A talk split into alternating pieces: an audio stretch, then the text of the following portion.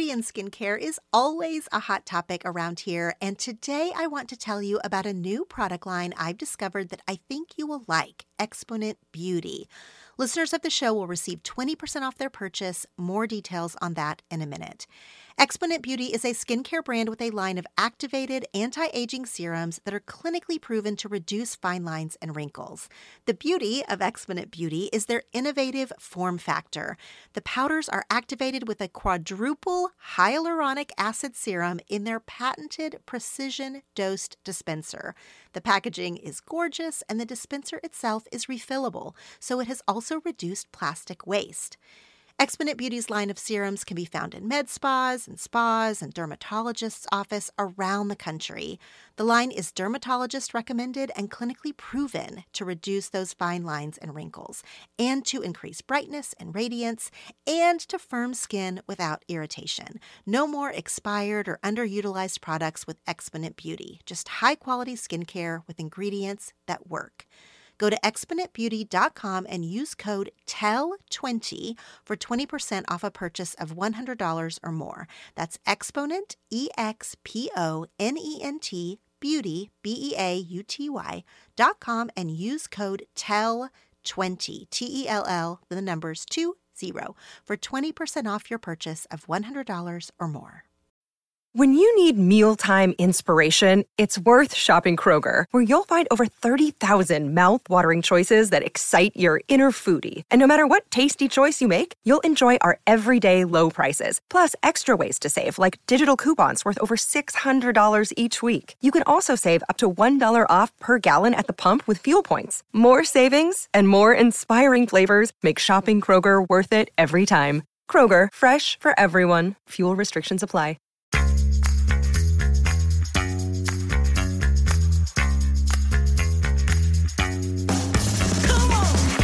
I'm Laura Tremaine, and I have 10 things to tell you. And you have 10 things to tell. This show is about connection with each other and with ourselves. And the hope is that the things we talk about here will be fuel for better conversations and a personal awareness. Each episode has a prompt or a topic that I want you to take to your journal, text to a friend, or share on social media using the hashtag 10 Things to Tell You. This is a show about digging deeper and sharing our stuff. I'll go first.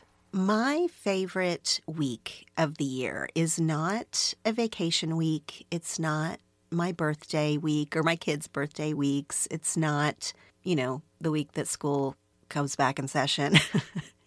Any of those things that we might look forward to throughout the calendar year. My favorite week every single year is the days between Christmas Day and New Year's Day.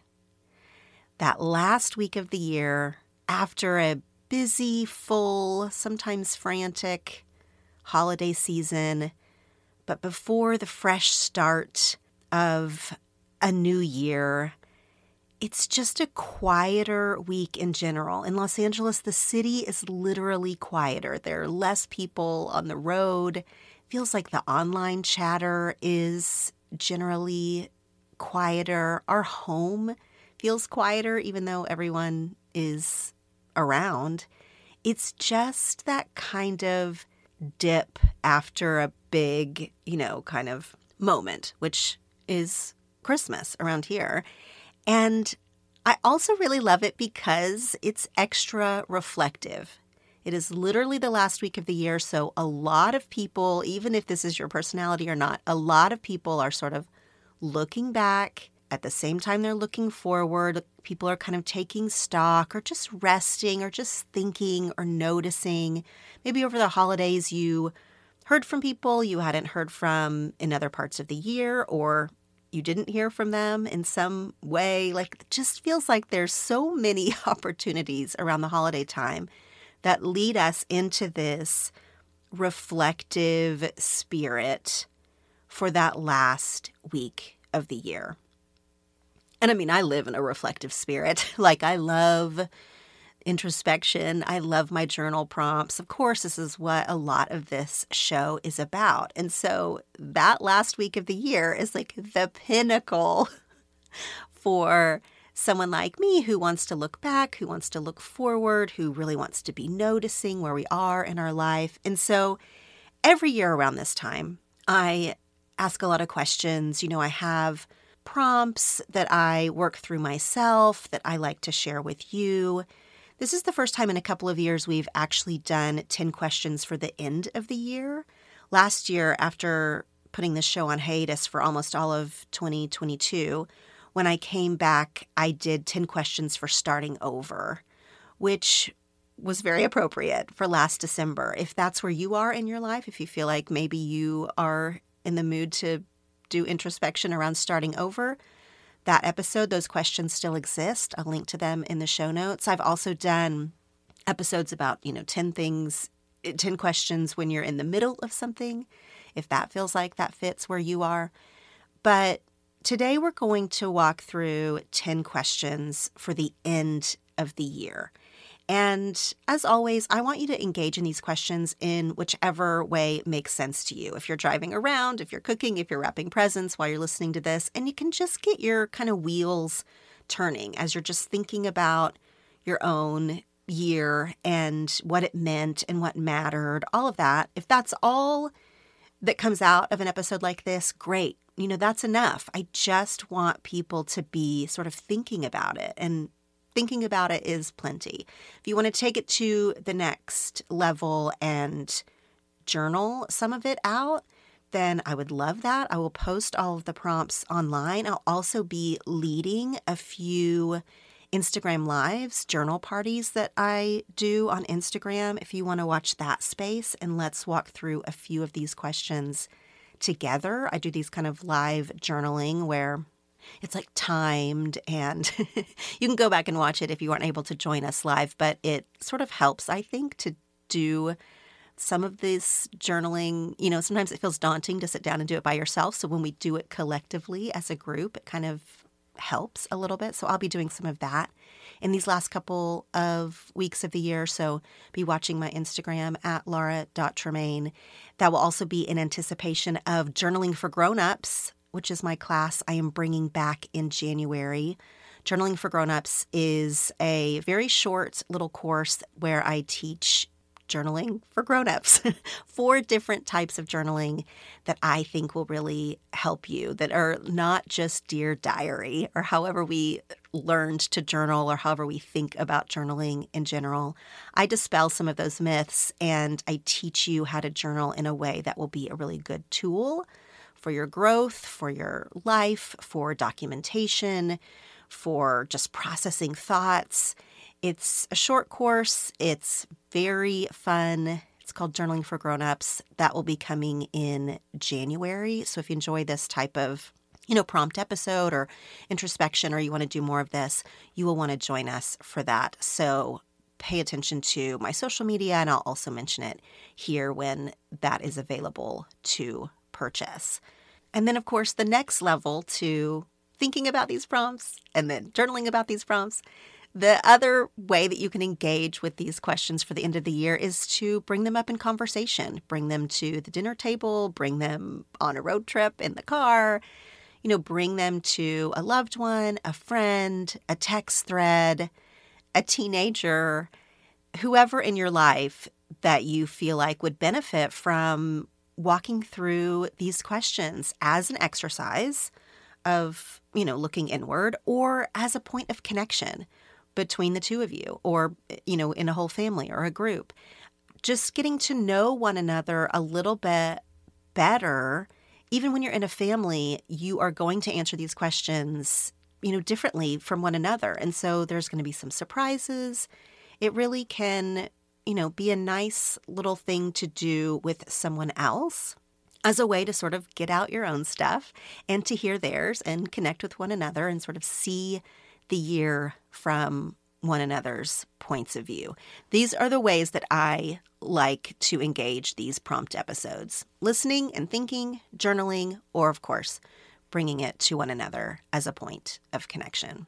So, these 10 questions, as always, are meant for you to take them and make them your own. I like to share a little bit about what I'm thinking behind posing the question, you know, what type of answers I'm going to have for myself. Again, just to kind of get your own juices flowing, your own wheels turning on what type of answer you may have, something that you might not have thought of before. Just if you read the question alone, it doesn't quite bring the depth that I'm hoping for each of these prompts. So we're going to walk through all 10 of them together. We're going to start number one from a place that we often do because I like to start in a in a good place, in a positive place.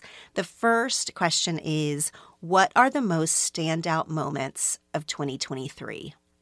Now, I worded that that way on purpose, standout moments, because of course that can mean a lot of things for a lot of different people. I do think it's nice when you're kind of getting in this mode of thinking about the year to just make a list, either just kind of keeping it in your brain, keeping it in your notes app, keeping it in your journal of the standout moments of the year. This isn't a definitive list. Don't get like tangled up in this being perfection, but what are the standout things of the whole year? Now, a lot of times the most immediate things come to mind that are very obvious. You know, that might be like a graduation, a milestone birthday, a big trip or a promotion or something like that. Like the very first thing that comes to mind is definitely a standout of the year. But just sort of taking a few minutes and not stopping there and letting yourself sort of wander through the different months, like last winter, the early spring, the summertime, because obviously the big moments of our lives should be noted, but those are not going to be completely forgotten. There are other standout moments in our year that you are going to want to sort of just take note of or think of because they might come up throughout the rest of these prompts, like you might refer back to them. And also because this like marks a time. You know, a lot of these prompts are marking a time. When you look back and you're like, what am I going to remember about 2023? And some of us have memories that are like actually tied to what year something was and and maybe not. Like sometimes it's hard for me to remember exactly what year certain things happened. I don't tie them to like that number, if you know what I mean. But I can look back at certain seasons and be like, oh, yes, this happened and then this happened. This was a standout moment for me. Now, again, the word standout can be defined uh, several different ways because sometimes standout moments are hard. They were difficult things that happened, and that still counts as a standout moment, of course. And I like to just list these things. Like I said, again, just pull out your phone and just jot down a few things that were standout moments. Don't judge your answer here. Like if something that someone else might deem an obscure moment of 2023, but it's a standout for you for some reason. It happened in your personal life, in your work, in your you know, health, anything that is a standout moment to you, don't judge what makes it stand out right now or that you have to justify that it was a standout moment. Just make a note of it. This was a standout moment for me, and maybe I'm going to share it with others, and maybe I'm not. But at the end of the year, this is what is coming to my mind when I think of this. It's interesting to make these notes here because sometimes our standout moments, again, if they're not huge, you know, that everyone's going to remember, big family moments, when you look back in a few years, you might think, wow, I forgot that that happened. It felt like such a standout in the end of 2023. But, you know, a few years down the road, you're going to have forgotten some of the things that seem like a really big deal now. This is exactly one of the reasons that I like to journal or that I like to keep notes like this, whether you call it journaling or not, just little notes on your phone, in your planner, or even have conversations where it's maybe not documented so much, but it was an occasion that was marked. You said it out loud, someone might, you know, carry that memory for you in the future. And so when we're noticing standout moments, we might even be like thinking in our mind, this was a obvious standout, or like this is sort of a unusual standout, but it's it's coming to mind, so I'm not going to question it. I'm not going to judge it. I'm just going to write it down. So that was number one. What was the standout moments of 2023? We start there just to get our sort of like wheels turning as we really start to settle into thinking about the entirety of 2023. Now, number two, we're going to jump right in with what is something you would do differently if given the chance? Now, again, I've worded this carefully because I think your approach to a question like this can really matter. What is something you would do differently if given the chance? So, as you look back at the year, thinking about the things that could have been approached differently, handled differently, a lot of us are doing the best that we can all the time with the information that we have, with the capacity that we have in that moment, sort of intellectually or emotionally or energetically. We're doing the best that we can. And yet, you can look back and say, yeah, if I could do that differently, I would. So here's some examples. I would handle that conversation differently. I would do the logistics of that trip really differently. I would react to this differently if I were given the chance. I would not take the leap, or I would take the leap. When I had that moment, there was a fork in the road, and maybe I would have taken the other side if I had just a, another opportunity to try again. And this is a chance for us to be really honest with ourselves. You know, a lot of times we sweep stuff under the rug or, you know, we just are like, well, yep, I would do that differently, but marching forward, you know, we don't let ourselves think too much about it, depending on how serious of a transgression we're talking about. Or maybe it's not a transgression, but a thing that we would have done differently. Sort of depends on how serious that thing is or not. But we don't let ourselves dwell on it because we, you know, what's done is done. We want to just move forward, or we feel like we did make amends. Maybe we offered apologies. Maybe we acknowledged at the time that this is something that, you know, could have been done differently. And that's it. We're done with it. But in this end of the year space, it's not that we want to drudge up all of these things that maybe we dealt with along the way or didn't. It's just this is what this space is for. And so acknowledging whether for the first time or again, yes, I would do this differently, it's healthy. It can truly provide like healing or insight. And it doesn't mean you have to like dredge it all out and lose sleep over it again if it's that level of a thing. It's just an acknowledgement. It's part of this process. And then here's something about this also that I meant to say at the beginning. If you are doing prompts like this with someone else, adjust your expectations for how this conversation might go down. So, if you're really hoping that your partner or your loved one or your kiddo, whoever, is going to answer questions like this or, or anything else, like really specifically, like you're looking for their answer here, don't do that.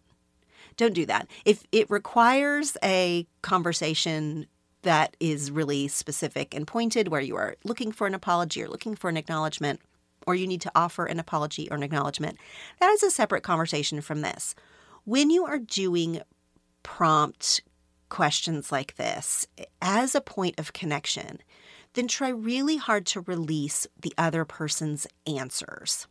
This matters so much. And I tell you, I learned this the hard way because I am married to someone who does not love to do these prompts with me. I make him anyway, but it's not like his favorite conversation he's ever had. It's not the way his brain and heart works. It's it's a little bit like pulling teeth.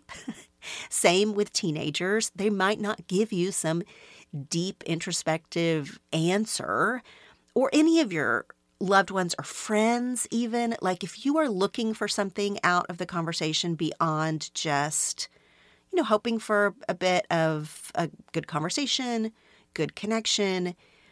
Try not to look for something specific, I guess, is what I'm saying. Try not to judge if their answers stay high level or kind of shallow. They don't go maybe as deep as you're hoping. These kind of conversations are great for connection and for deepening, but you can't put like so much pressure on one conversation, one prompt, one exercise together to crack everything wide open. These are baby steps. You're practicing having these types of conversations. You're practicing sharing your stuff. You're practicing listening to theirs. But I think that you can get disappointed. Ask me how I know. If you are really hoping that this is going to be this heart to heart that you've always envisioned, it just might not be. And we still are going to engage in the practice of sharing ourselves, looking for connection, and accepting and noticing what comes out of conversations like this. It's not every day that you find a product that you truly love and want to shout about from the rooftops. Well, friends, I have found something that I am genuinely excited to share with you today, and that is Born Shoes. Born shoes are made with the best top quality leather with functional stitching and flexibility. They are lightweight, but they're also supportive. They are great for all casual occasions, extremely comfortable, and especially good for travel. The brand recently gifted me a pair of the Ithaca style sandals. Of course, they are beautiful. The footbed has extra foam for added comfort and with a slight heel for lift. I am positive that I could walk all over London in this pair of shoes, just like I did in my Born sandals last summer. Born Shoes offers sandals, flats, boots, and heels in several styles and color choices. Take comfort in Born Shoes. Every season, they make high quality shoes that feel as good as they look. With artistic touches, unparalleled craftsmanship, and exquisite materials, Born designs shoes to satisfy the demands of every lifestyle. Go to bornshoes.com for a 15% discount plus free ground shipping on all full price shoes when you use my promo code TELL. That's born, B O R N, shoes, S H O E S. Com and use promo code TELL, T E L L, for 15% off and free shipping, available exclusively to our listeners for a limited time. With sunshine, outdoor activities, and so many fun things to do outside, it is impossible not to enjoy all of these good weather days up ahead. Of course, we all know that more sun and fun means more sweating, and yes, more odor. That's why I'm excited to tell you about Lume. Lume is the first of its kind in the full body deodorant world and is seriously safe to use on any and every part of your body. It was created by an OBGYN who saw firsthand how regular body odor was being misdiagnosed and mistreated. I especially love that Lumi deodorant is baking soda and paraben free. It is also pH balanced for safe use on all areas of your body. You can choose from a variety of fresh scents like clean tangerine, lavender sage, and toasted coconut. Lume's starter pack is perfect for new customers. It comes with a solid stick deodorant, cream tube deodorant, two free products of your choice, like a mini body wash or deodorant wipes, and free shipping. As a special offer for listeners, new customers get $5 off a Lumi starter pack with code U at LumeDeodorant.com. That equates to 40% off your starter pack when you visit Lumi, L U M E, deodorant, D E O D O R A N T com and use code U, Y O U.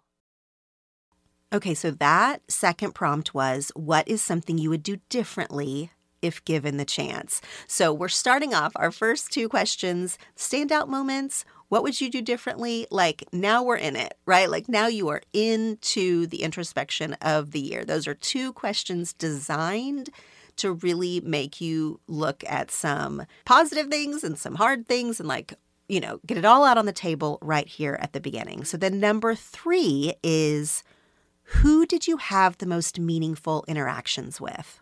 So if you've been around for a while, you know that this is one of my favorite prompts and questions and things to probe towards because, like I was mentioning earlier for standout moments, some things get lost in the shuffle. When we look back, we look at really big like events and we sometimes forget to notice moments that are like interactions, like moments of connection.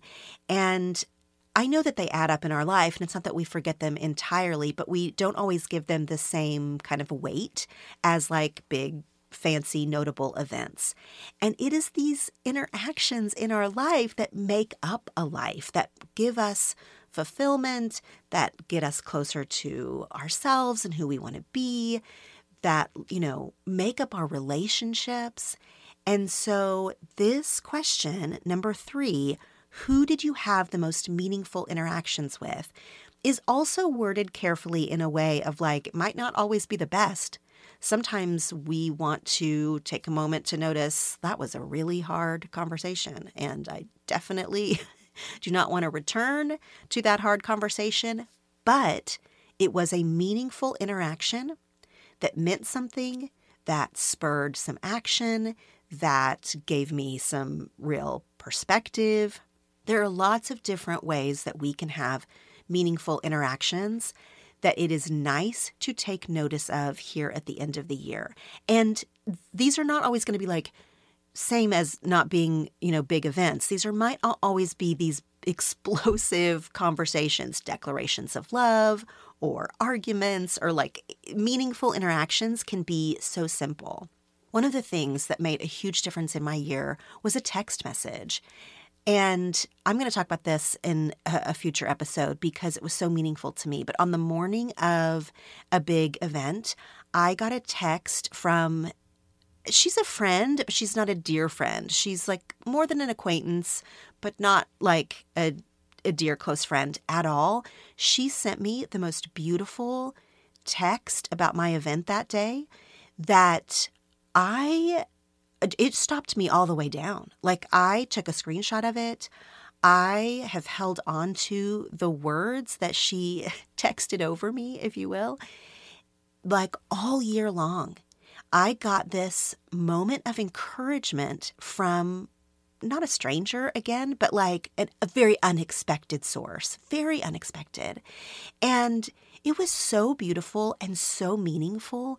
And so for me, this was barely an interaction. I mean, I, re- I replied back to her, like, thank you so much. But in terms of a moment of of connection and interaction, it is one of the things that I'm writing down here in answer to this question who did you have the most meaningful interactions with? Because it was so special to me in the moment. And again, it was a text message. It wasn't like, a big sit down, you know, we need to talk, or a beautiful moment you would write poetry about or something. It wasn't that. It was a, it was a fairly simple moment that meant everything to me right at that time. And they were just beautiful words. It taught me a lot, actually, that one interaction. And so there are things like that that I want us to take notice of with the most meaningful interactions. Someone who maybe said something to you that took you off guard or was, you know, a wonderful compliment, something to receive. Maybe it's something you said. Maybe it was a meaningful interaction that originated with you. You needed to say something to someone and you know, it just came right out of you. Or maybe it was a big deal. It was a sit down conversation, or it was a very important email or some kind of interaction that really was like definitely a standout, but it doesn't have to be. So these can be, as you're just brainstorming them, what interactions really made a difference in your year? Not that like the world changed after the interaction, but it's something you will remember. Something was said or expressed, even a hug is an interaction. An interaction with someone else on a social media thread can sometimes cause a light bulb moment. We know this.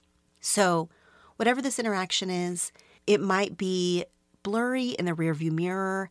It might be an imperfect remembrance, but this is the time to note those things. Who did you have the most meaningful interactions with? And in this case, you are making a note of what the interaction was, what was said or done. And then the who, of course, is a big part of this question. Was it a loved one, an acquaintance, a coworker, a stranger on the internet? So it's a little bit of a two parter in whatever the interaction was, and then who it was that offered that interaction. Okay, number four. Where did you spend most of your time? So every time I do certain prompts like this, I always want to include at least one question about location. I think location and space matters. I think where we spend our lives affects our lives so greatly. Did you spend a huge part of your year in your car, in your cubicle, in your kitchen, in your bed, at your friend's house, you know, at work, on a walk? Listing the wheres of your life is like a really intentional moment because some of the things that we do, we do on autopilot. We drive our cars, you know, we do our morning walk that we love, but we do the same route every day. And, you know, maybe that's on autopilot. Our homes, different parts of our homes that, of course, like we spend a lot of time in the bathroom, in our bedroom, in the kitchen. Like, even if we love those spaces, sometimes we can get a little bit blind to them. And so this is sort of noticing wow, I spent a lot of time here. And obviously, it affected my mood. If I was, you know, spending a lot of time outside, if I was spending a lot of time at my office and my work environment, like what did that feel like? Because not only are we naming it, we're saying I spent a lot of time here, it forces us then to sort of think about it what about that space did affect my mood? Like, do I feel very grateful that I spent a huge chunk of my year in the car because, you know, I'm really glad to have a working car and it means I'm driving my kids around and I feel lucky to do that? Or the opposite. Did we spend a lot of time in a place where we think, gosh, this is not the where, this is not the location? that I would have chosen for myself. This is a little bit of a weird example on this particular question, but I have spent the majority of December, actually, if not all of December, sick in my bed.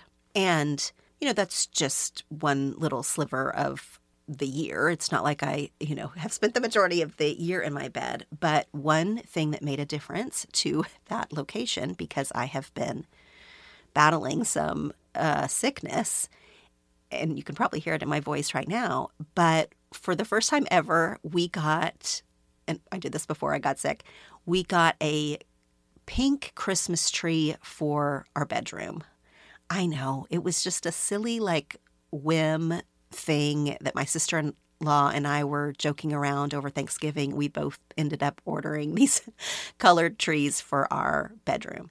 And we got this pink tree for our bedroom. And as I have spent the last couple of weeks in my bed not feeling well, the glow of that pink tree has made a huge difference in that space. And I said it to Jeff, my husband, like I was like, this is the best part of having to be stuck in this room is that I have the beautiful glow of this pink tree and I'm so glad we got it. Would it have made a difference to all these hours spent sleeping? Maybe, maybe not. I'm not sure. But for sure, as I am like sort of making notes of the different wheres of my year, one of the things that comes up for me right now is that I've spent the majority of this month in my bedroom with that pink tree glowing. And it can be little observations like that. Like if you spent the majority of your time in a section of your home or, or your work, like what about that section felt like a notable where you know so like if you are used to being on your couch with your pets. You know if that feels like home to you right now that feels like aware for you then that is you know how you answer this question which is again where did you spend most of your time? That was number 4 number 5 what is something you are really proud of in 2023? So I've kind of avoided this question in the past when we've done different prompts and things, even though I know that it comes up for a lot of people. Like, name something you're really proud of in your year. And I know that it's me, it's me, not you, not anyone else, that steers away from this question or have steered around it in the past. And I think it's because there's something about naming what we're proud of that feels condescending to me. Now, not the act of being proud of it. Don't get me wrong. Absolutely, we should be proud of our accomplishments and shout them from the rooftops. And I love that piece of it. But there is something that I feel, this is just within myself, that feels a little bit like kindergarteny to be like, I am proud of myself for this, you know? And so I've kind of avoided this question. But as I was prepping for this episode, prepping for my own journaling and, and things for the end of the year, this one kept coming back up and I just couldn't avoid it. Again, I don't misunderstand me. I want us to be proud of ourselves. It just feels like in conversation, I don't have any problem with bragging or like necessarily tooting our own horn. I don't know what it is. I think it's because sometimes when you can, when you say to a friend or anyone, I'm so proud of you, sometimes it can feel like that comes from a place of authority talking to a subordinate, right? Like I tell my kids I'm proud of them because they're, you know, doing things for the first time, or like I've had bosses or something tell me they're proud of me because they have seen me, uh, you know, sort of accomplish something. But on a peer level, on an equal footing, it sometimes feels a little bit weird to say, like, I'm proud of you. I feel like I'm not giving this exactly the right words because we should definitely be proud of one another. It almost just feels like I do not want this listing of our accomplishments or actually feeling like we are proud of ourselves to have any whiff of being condescending because that is not the spirit of this question, especially when we're answering it for ourselves. So, where this might come up might be where that might feel a little bit weird in a group conversation or even on a one on one conversation. But when we're thinking about it for ourselves, when we're journaling, I want us to try, maybe I'm only speaking to myself, I want us to try to drop any of those like sort of uncomfortable feelings of like bragging or, or, um, feeling like we're you know, it's juvenile in any way because it's not. And what matters about this prompt is to actually acknowledge that we have done something of note. And this does not mean like, I mean, I published a book this year. I am, I'm totally proud of myself. And also, not everyone's going to have a big, huge thing like that every single year. Of course, certainly I don't a lot of times what we're proud of for ourselves can be like we got through something with integrity. We handled ourselves well. We are proud that we made a goal and stuck to it. We can be proud of so many things in our life that don't always get public recognition. I guess maybe this is my itch with the word proud is that there are some things that feel like very obvious, like you know, in a work sense or something. And then some of the things that feel very internal, like I am really proud of myself for XYZ, we just don't get a chance to express that very often. And so maybe this is why that feels uncomfortable for me or maybe for you to really say, like, I am proud that I met this deadline or followed through or brought something to a natural close. Like we can be proud of ourselves in ways that other people can't see and that, you know, aren't obvious that someone's going to pat you on the back for it, right? Because it is our own internal growth. It is our own struggle that we're the only ones who really knows like that we went through it and we're the only ones who can really be proud of ourselves for it. One of the things that I am most proud of myself for this year are they are work related, but they're not the actual things. So I tried a lot of new stuff in my work this year. Like, eh, you know, I just tried some new things. I threw a couple of events. I, Eh, you know, invested in some things monetarily. Like, I tried some things in my work. But for me, when I'm journaling this through or even even talking this through, what I'm proud of is not that I did the actual thing, although I'm glad I did. What I'm proud of is that I got myself to an emotional space where I was willing to try these things. So that might feel like a little bit of semantics, like, oh, I pulled off an event weekend. Sure, that is pride worthy. What I'm really secretly more proud of for myself is that I got myself to a place where I'm willing to try those things. That is more impressive to myself than actually logistically throwing a party. So, when you're thinking of what you are actually proud of, your answer might be different in your journal than it is if you're saying this one out loud to someone. Like, what are you really proud of? You made it through 2023. For better or worse, we made it through, right? Here we are at the end of it. There are going to be things that you are openly or secretly proud of. And that's how you're going to answer this prompt. Number five is what is something you're really proud of in 2023? Okay, number six is one of the best ones for conversations. But even if you're just doing this for yourself, this can be such a good, like, time capsule. I am always so grateful that I have these lists. This is the type of list I keep on my phone because I can just look back and remember. Number six is which books, podcasts, TV shows, movies, and music will stay with you?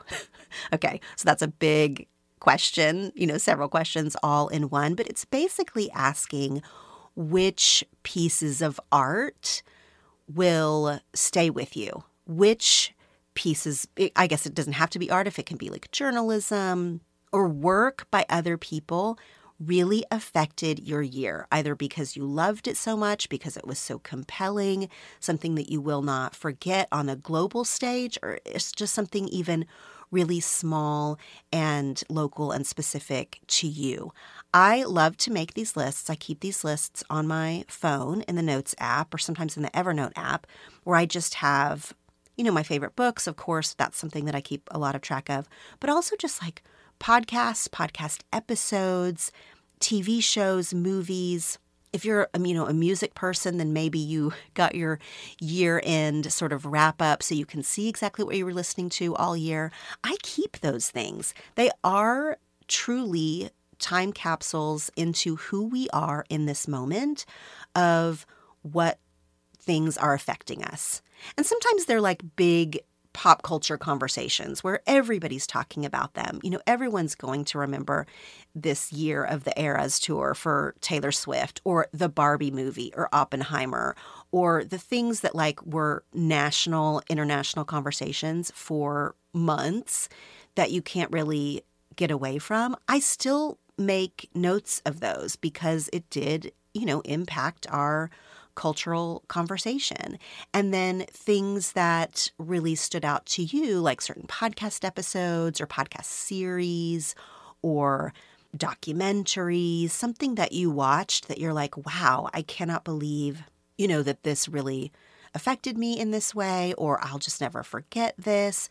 Certain follows on social media, if like you found someone that was really speaking directly into your soul or speaking on a topic where you learned a lot, that can fall into a list like this of which books, podcasts, TV shows, movies, and music will stay with you. Now, much like the first question, where we're just talking about standout moments of the year, do not stress yourself out with this having to be like a definitive list. I feel like I have to remind myself of this. No one is grading your list. No one is like going to police it and tell you that this thing didn't really matter or if this isn't on your list, you messed up or you know anything like that. When you are talking about this with someone else, and this again is a really great one for conversation and of like all the prompts if you're at a holiday table, this is one to just sort of toss out to the table. The little bit like lower stakes just to see what people loved. And, you know, don't judge other people's answers and they're not going to judge you. Like, it's not that deep. We are not putting together like a documentary of our 2023 where we really have to nail it. No, this is a brainstorm. This is, you know, scrolling through your different apps if you wanted to see like what you watched or or listened to to make a difference, but like don't get so perfectionist about lists like this. It's okay if you remember something later or if you include something that then later you look back and you're like, yeah, I don't know why I put that. That wasn't, that really didn't make a difference to my year. This is one of the more fun questions. And again, very time capsule because think how many times now, like, do y'all ever get those memes that come up that it's like you, whatever song was number one on your birthday is the song of your life or whatever song was number one the year you graduated high school or you know whatever. These different kind of things that you can come up and look at.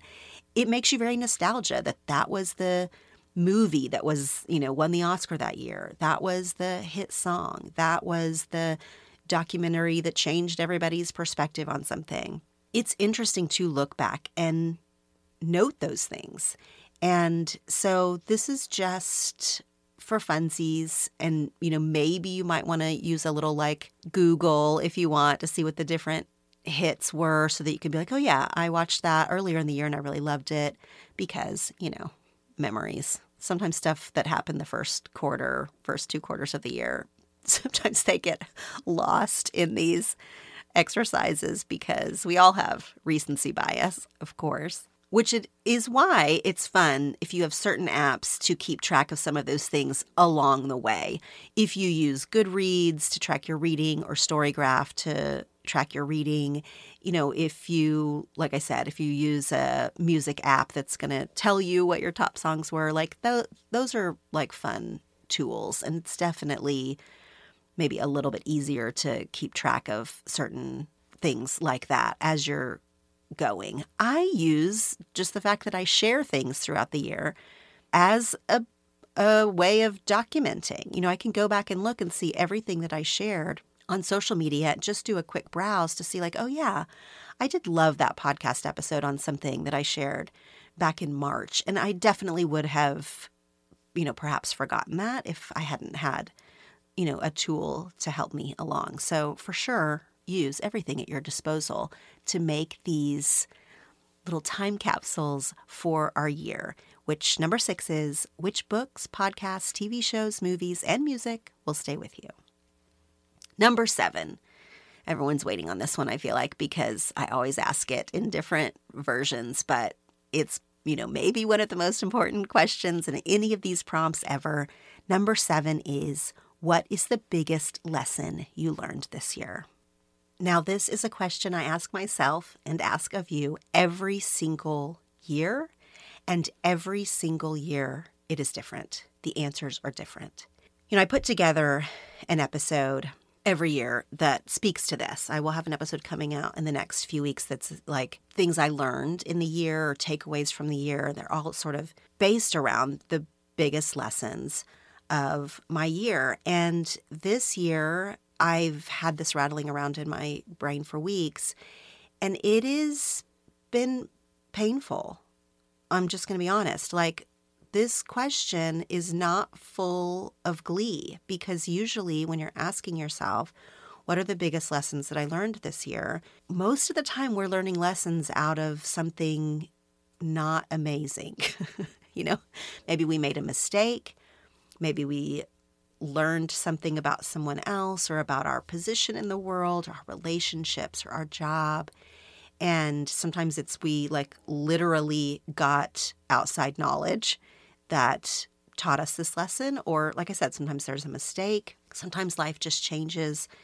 And learning lessons, even the shallow ones to like the hard, deep, heart centered lessons, can be some of the hardest parts of adulthood. And I keep thinking like you're going to get to a place where you you are maybe learning less lessons each year. Like you've learned the big universal ones and then maybe like maybe it plateaus a little bit for a minute. That is such wishful thinking at least in my life. There has been no plateauing of learning the lessons. I continue to learn some of the same lessons over and over, which is its own degree of frustrating. And then new things have come up that maybe I would have never expected. I'm sure the same is true for you. Now, when you're sitting down to either journal this kind of prompt out or have a conversation with someone, you don't have to like immediately go for the jugular unless unless that's the first thing that comes to mind. But saying, you know, like the biggest, deepest, hardest one, you don't have to start there. You never have to start there. You can start with smaller lessons that you learned, like I learned not to run out of gas on the highway. I learned that I should replace my computer before it dies and I lose everything. I, mean, I don't know. It, it, can just be like sort of like, well, that was a stupid lesson I had to learn, to the deeper, you know, emotional things that we can learn about how we move through the world, how others are moving through the world, the things that we've had to learn that can be really hard, that we have made a mistake around or someone else made a mistake that taught us the lesson right? Like, this is one of the hardest questions, but this is one of the most important things that we can ask ourselves at the end of anything, at the end of a project, at the end of a relationship, at the end of every month, if you want, but certainly at the end of every year. What lesson did I learn here? And be brutally honest about it, at least when you're talking to yourself and journaling about it. Like, be like, yeah, this is not a lesson that I wanted to learn. And unfortunately, I did. I do think if you're using this prompt in a group sort of conversation, that even if you don't go to the depths of your soul, because that's so vulnerable depending on who you're talking to, but even just having this conversation, opening the door to this conversation in your family, even at the holiday dinner table, if you want to toss this one out for everyone. But it can really be illuminating to hear what other people are learning. And while this is like sort of inherently a very inward question, I love asking people this question if they're willing to share like what they're learning right now, what they've learned recently, what they learned from an event, because it can really take us out of our own navel gazing. I'm not against navel gazing, but from what we are really sort of circling the drain around to hear what other people are going through. And sometimes this is the perfect way to frame that, like to frame it as a lesson learned, as opposed to just like saying, What's your biggest struggle right now? Or what are you walking through? Or something that it feels hard to answer those questions sometimes. It feels really hard to articulate whole seasons or whole struggles. But it might be easier to articulate what you're learning. And I think that this can be a really a beautiful point of connection in a conversation. You know, it might not be like the first thing that you toss out with someone, but you know, if you're really if you're doing like a catch up with someone who's long distance or an old friend, someone you haven't seen in a while, starting the conversation here instead of like give me a summation of everything that's going on in your life right now, starting with like, what are you learning right now? Or what have you learned this year? And it will really open the door, this question, to so many things. So that was number seven. What is the biggest lesson you learned this year? Number eight. This is my favorite question on the whole list. I always have a favorite. This is this year's favorite. Number eight is What era are you in right now? So, yes, this was like loosely based on Taylor Swift and her Eras tour and just looking at different eras. But I really like this question and I have meditated on it for myself for like since before Thanksgiving. I've been thinking about it for a few different reasons, not the least of which is the end of the year. But identifying what era you are in right now. This can be as silly as you want it to be, or it can really be identifying something vastly important to you, or somewhere in between. There can be different answers depending on who you're talking to. There can be different answers depending on if you're talking about your work life, your personal life, your home life, your age. You know, like there's going to be a lot of different ways that you can look at this one, but there's something very fun to me about identifying like I am in my podcast era. I am in my author era. I am in my volleyball mom era. And sort of seeing in a kind of funny way, but also in a truly kind of an identifying way of what you mean when you say that. So, are you saying, like, this is what consumes a lot of my day? This is the uniform that I put on for this particular part of my identity. This is aspirational, or this is not something I'm choosing. And that kind of defines the era within itself. This is my unemployment era, let's say. Well, this might not be something that you're choosing, but maybe if you're giving it an identity, it's not lightening up whatever the circumstances, but it is maybe sort of letting you have a lightness around it and see, like, okay, well, who am I going to be in this era, whether I chose it or not? Of course, there's also like like I said, aspirational eras, if you're like, well, I'm going to move into my yoga era and I'm going to become a yogi now, or this is going to be my literary era where, you know, this is what I want for 2024. This is the era that I am looking forward. Now, the actual prompt, I really am hoping that people will really think, what era am I in? Because the era that you want to be in, the aspirational era, might look really, really different. And I think, of course, there's always so much value in identifying where we are currently.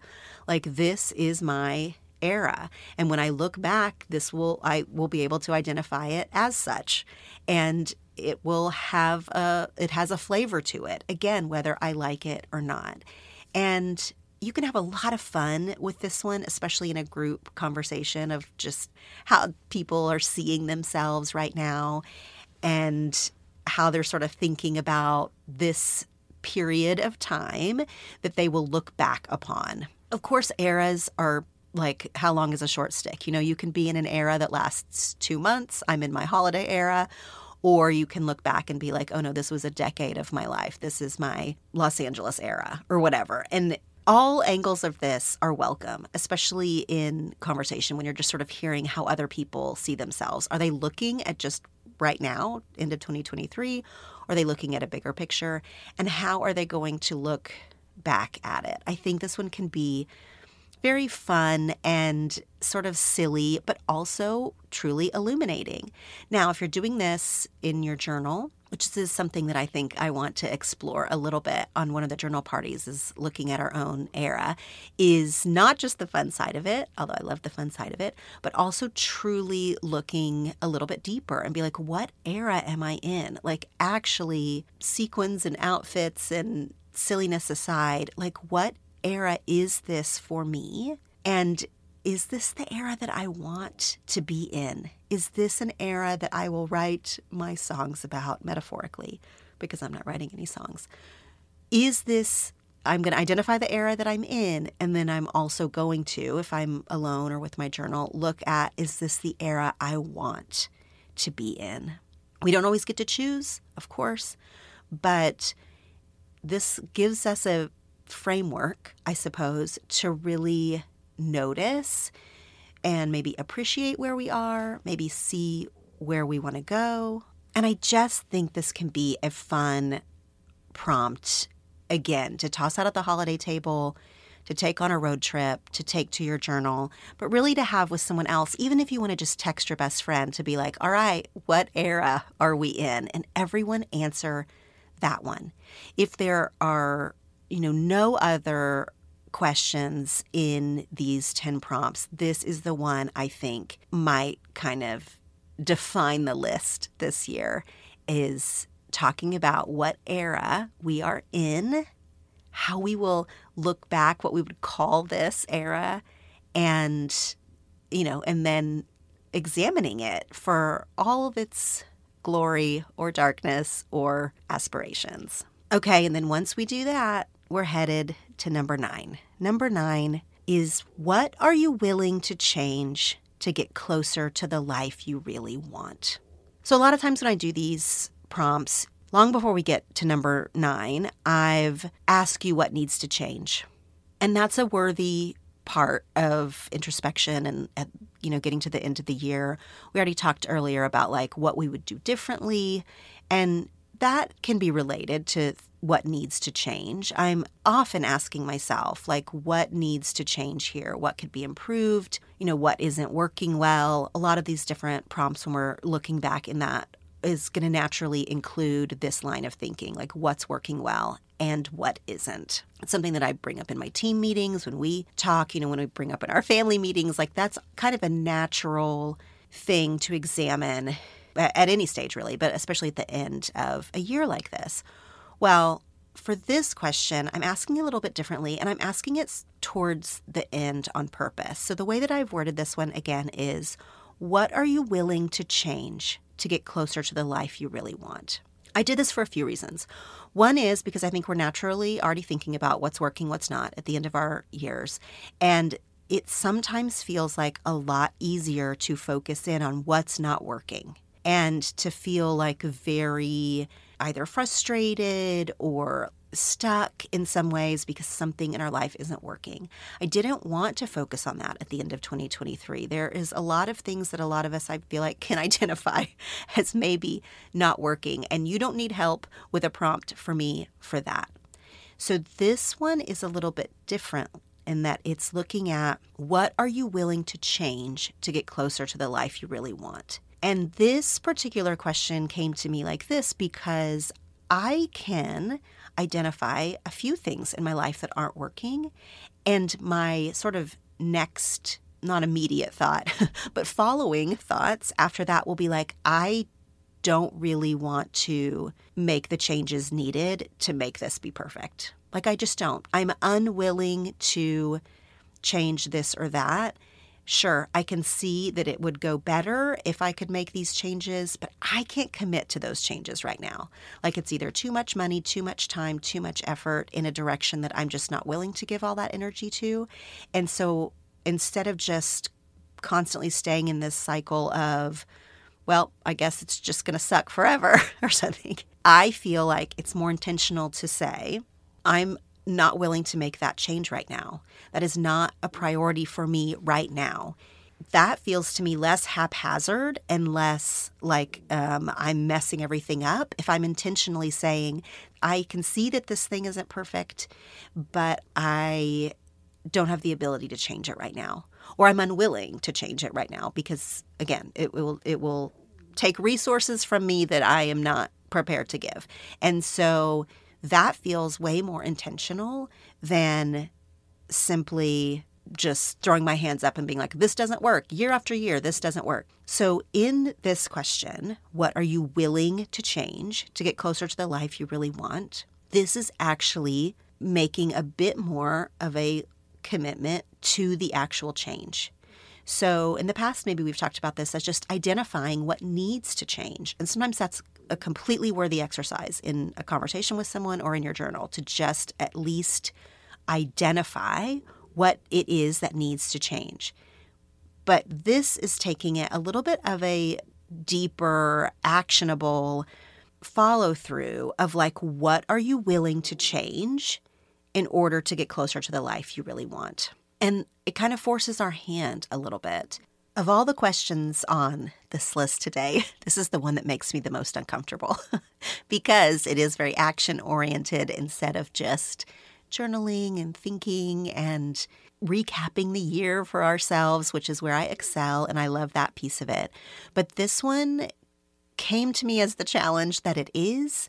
And I knew that I needed to differentiate in my life the things that I'm willing to change and the things that I am not. And that's complicated, right? I mean, it just is. Like, I want to be a solution oriented person. It sometimes feels terrible to identify something that's going wrong and also be like, well, but I can't change that.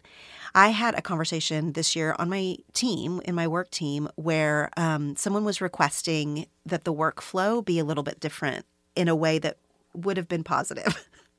for her and probably for everyone. Like what she was suggesting was the absolute most sensical thing. Like she, what she was suggesting would have been the, I don't know, correct way for this workflow to happen. And I, this came out of my mouth as we were having this conversation where I was like, I cannot commit to that. I cannot commit to making this workflow better because I know myself, I know my own rhythms, I know my own energy and capacity. And although I can see that what you are suggesting is sort of objectively better, it's not actually realistic to my own work life and work life balance. And I could commit to making that change because it is looks good on paper and and would be easier in some ways. But actually, I'm unwilling to. And here's why. Now, I felt selfish when I said it because what she was suggesting would have made her life easier, would have probably made a, a, lot of team things sort of easier. But it was also hinging on me being the one to change the thing. And I was like, I cannot make that change, actually. And I was, the second it came out of my mouth, which I was a little like, it was kind of a bold thing to just be like, uh, no, I will not take this very uh, pragmatic thing into consideration. but you know, even though it wasn't the answer that she wanted, she did end up saying, Well, okay, thank you for your honesty about it because I could have made the change and it would have messed up my work life in a way that, you know, it just wouldn't have necessarily helped me in any way. And I would have been the one that was having to make the change. This is a know thyself kind of question and an honesty kind of question is what are you actually willing to change to get closer to the life that you want? And maybe as different things come to your mind in conversation or in your journal, or in your thoughts, as things come to your mind that you can dismiss and be like, yeah, I'm actually not willing to make this change, maybe then it will help you release it. Because there's so many things that just like rumble around in our brain. We know needs to change and we know what it would take to make those changes, and we just constantly sort of beat ourselves up for never actually making the change. If we are able to finally say, you know what, right now, in this era, in this moment, I'm unwilling to make that change. And so, therefore, I'm going to release it for the next few months, for the next year, for the, uh, you know, unforeseeable future until I can get to a place where I am willing to change that thing. So, that's number nine. What are you willing to change to get closer to the life you really want? Okay, last but not least, number 10 on 10 questions for the end of the year. What is your wildest dream for 2024? So I always love to spend, you know, the the last part of our looking back as looking forward.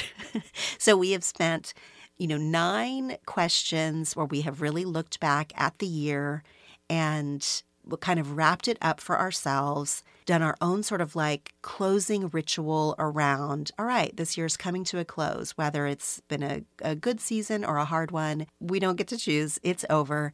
Now we are going to look forward. This is the hope that is provided on January 1. And I always think it's funny every year. You know, there's always these curmudgeons all over the internet who are like, January 1 is just another day don't set any goals, you know, like people who don't love the fresh start of a new year. That is not me, and I don't even relate to that at all. I love the fresh start of a new year, even if it's just an arbitrary day, even if the calendar doesn't really mean anything, even if it's just a you know, rando day of the week. I love a fresh start at any time and especially on January 1. And I love to dream about what is coming in the new year.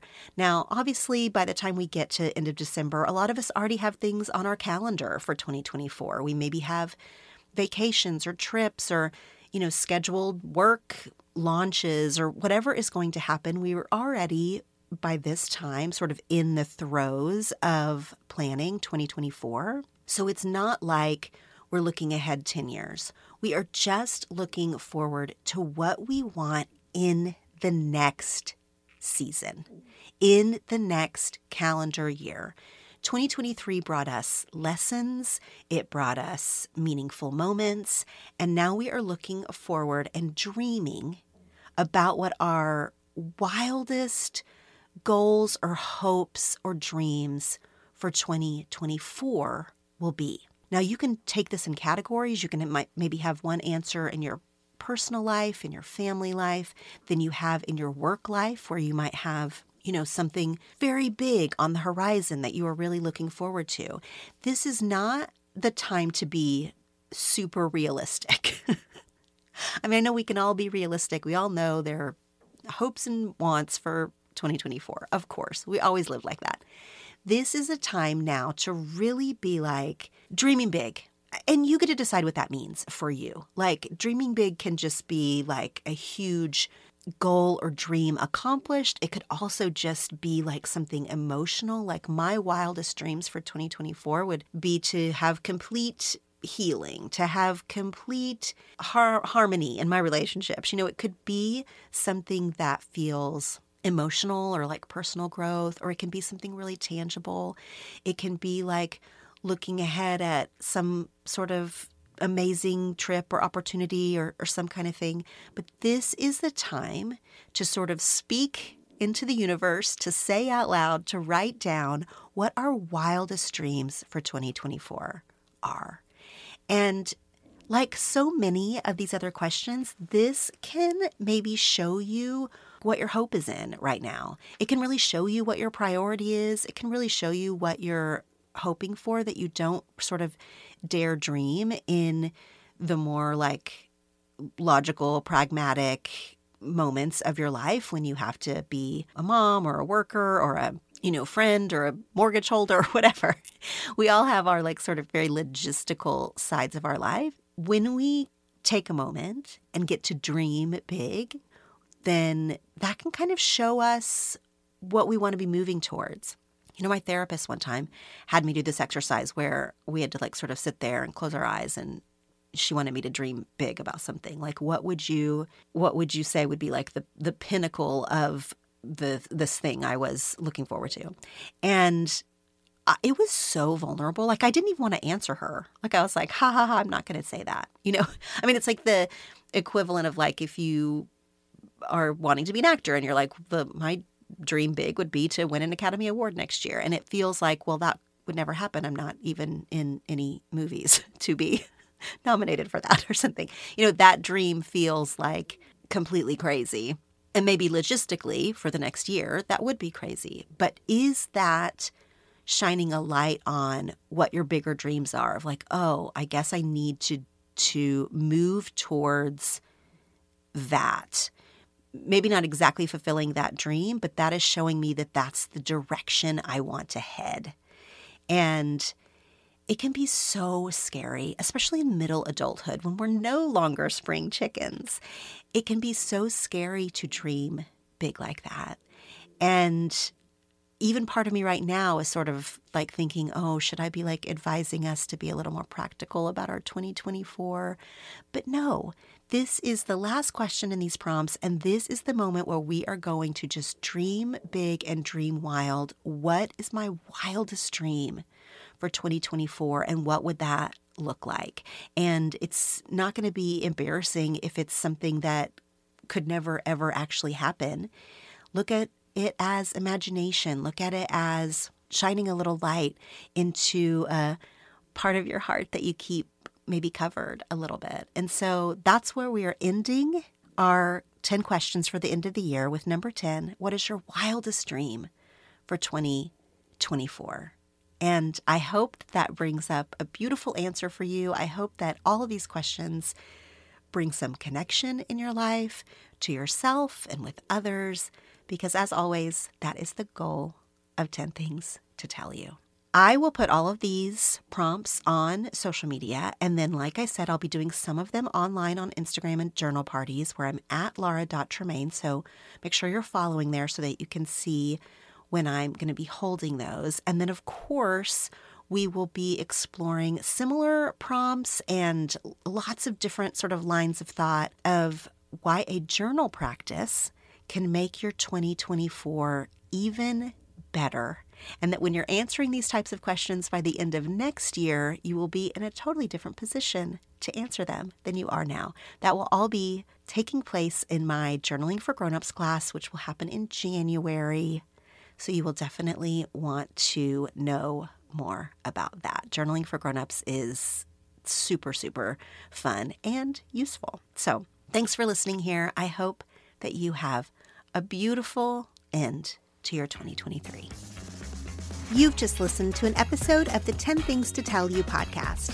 For show notes and links, go to 10thingstotellyou.com. Make sure you're following us on Facebook and Instagram at 10 Things to Tell You, and you can also join our free connection group on Facebook to discuss episodes and topics. For bonus content, ad-free episodes, and monthly Zoom gatherings with me, join my Secret Stuff Patreon community by going to 10thingstotellyou.com slash secret stuff. Thanks for listening.